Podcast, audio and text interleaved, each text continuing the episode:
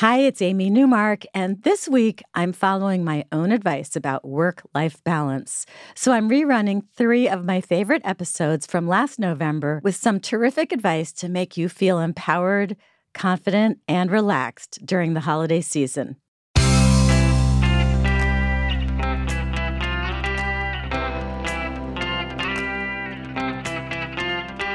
Changing your life one story at a time. This is the Chicken Soup for the Soul podcast with editor in chief, Amy Newmark.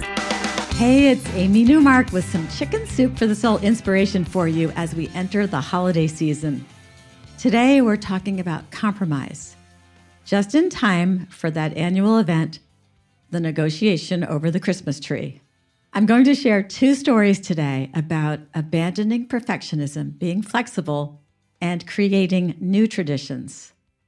So, in our first story, Alice Mushani tells us that she had just dragged out the Christmas decorations because her two daughters were coming by on the weekend to decorate the tree for her. Alice's grandson was being dropped off that day so that she could babysit him.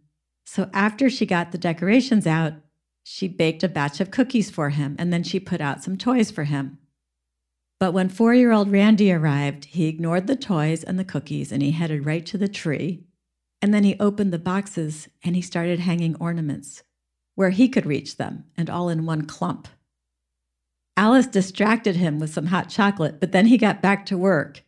And before she knew it, there were dozens of ornaments clumped together, all hanging on for dear life in one little zone on the Christmas tree. Even the star, the one that was supposed to go on top, joined the other ornaments right where Randy could reach. Randy was so proud of his work, but of course, it was the worst tree decorating ever. When Randy's mom arrived to pick him up, she told her mom, Don't worry, we'll fix it on the weekend. But Randy heard that and he was quite concerned because he was so proud of his work. Alice assured him that the tree was perfect and they'd leave it just the way he decorated it. And Alice managed to stop herself from rearranging the tree several times and when the whole family arrived for Christmas Eve, everyone chuckled over that mostly bare tree. Alice insisted over their protests that they take their traditional family photo in front of the tree, too. Of course, Alice says it was the best tree they ever had.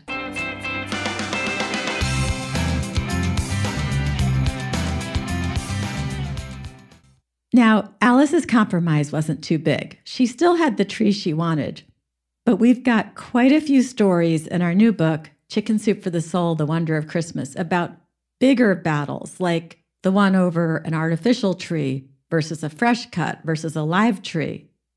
So Brianna Almengor tells us that she was not happy when her new stepdad, Galen, dragged a live tree into their house. It was still in its root ball and it was going to be planted outside after the holidays. But Brianna's family had always had a much better looking tree, one raised on a tree farm to be cut down for the holidays. And then, to make matters worse, Brianna's mother said they weren't going to use her family's traditional wooden ornaments. They were going to start fresh and make new memories with their new combined family. Brianna's father had passed away from a brain tumor, and her mom had remarried, and Brianna's new stepfather had lost his wife in a hit and run accident. Now, Brianna was the second born of four children in her family, and Galen had three children. So now there were seven children brought together in this new combined family. It was their first Christmas, and Brianna was being told that her family's traditions were being left out. That was way too much for a 13 year old to handle. Her family had always bought a big, beautiful, full, freshly cut tree, not this scrawny tree meant to be planted outside. And her family had its own ornaments. But now it appeared that five months after they had already had to move an hour away from their old home to live in their stepfather's house with four new step siblings, now Brianna was being asked to give up the Christmas traditions that she loved. Luckily, her mother and stepfather figured it out after that first Christmas together. And after that, they had two trees every year the skinny live tree that her stepfather and step siblings wanted, and the fresh cut full tree that Brianna's siblings wanted. One tree was in the living room and one was in the dining room. Brianna says, Now that I am an adult, I appreciate and even applaud how my mother and stepdad skillfully parented us through an incredibly challenging time in all of our lives. I know now what I simply could not comprehend then that my parents were doing the very best they knew how to do for all of us, trying to meet everyone's needs and measure out as much comfort and stability as they could muster. Making room for two Christmas trees was no small feat, but my parents made the effort. They moved furniture, they found the money, they made it happen. Because they loved my siblings and me, they did all they could to soften the blow of Christmases that were missing people a mom and a dad.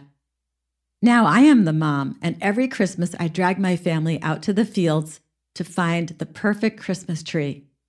I gravitate toward the roundest, tallest one we can find to fit under our eight foot ceilings.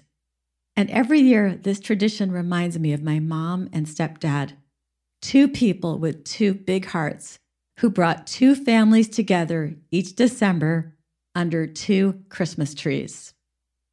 I'm Amy Newmark. Thank you for listening to the Chicken Soup for the Soul podcast today. If you love these stories and you would like to receive a Chicken Soup for the Soul story every day in your email inbox, you can do that. Just go to our website, chickensoup.com, and click on the podcast button. There you will see a menu item that you can click on to sign up for our free newsletters. Come back for our next episode when I'm going to talk with author David Matthew Barnes about why you should treat your career like an airport and always have something boarding, something taking off, and something landing.